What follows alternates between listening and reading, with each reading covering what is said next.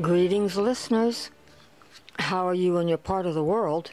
If you are a keyboard owner or shopping for one, this episode is for you. There are two Yamaha keyboards in my home. Let's start with the 463. This keyboard will appeal to people who just love to jump right in have fun.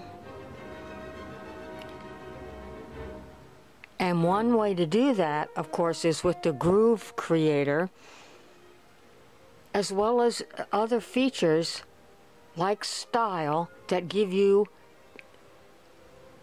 chords and great rhythm choices.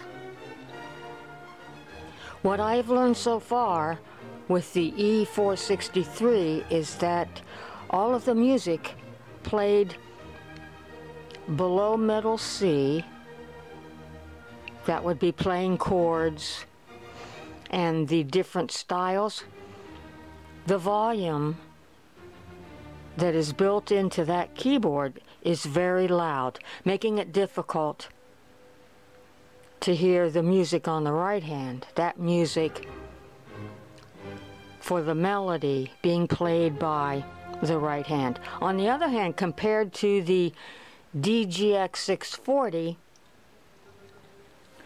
with more or less the same features, I'm finding this is not an issue.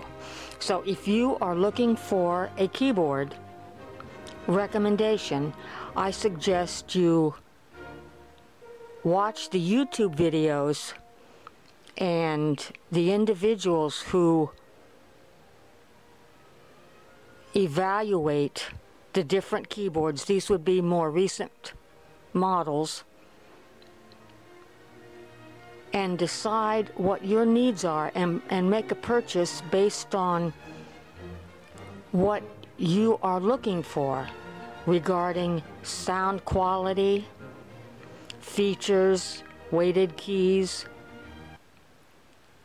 and visit a local music store where you can actually test drive some of the keyboards. Thank you so much for listening.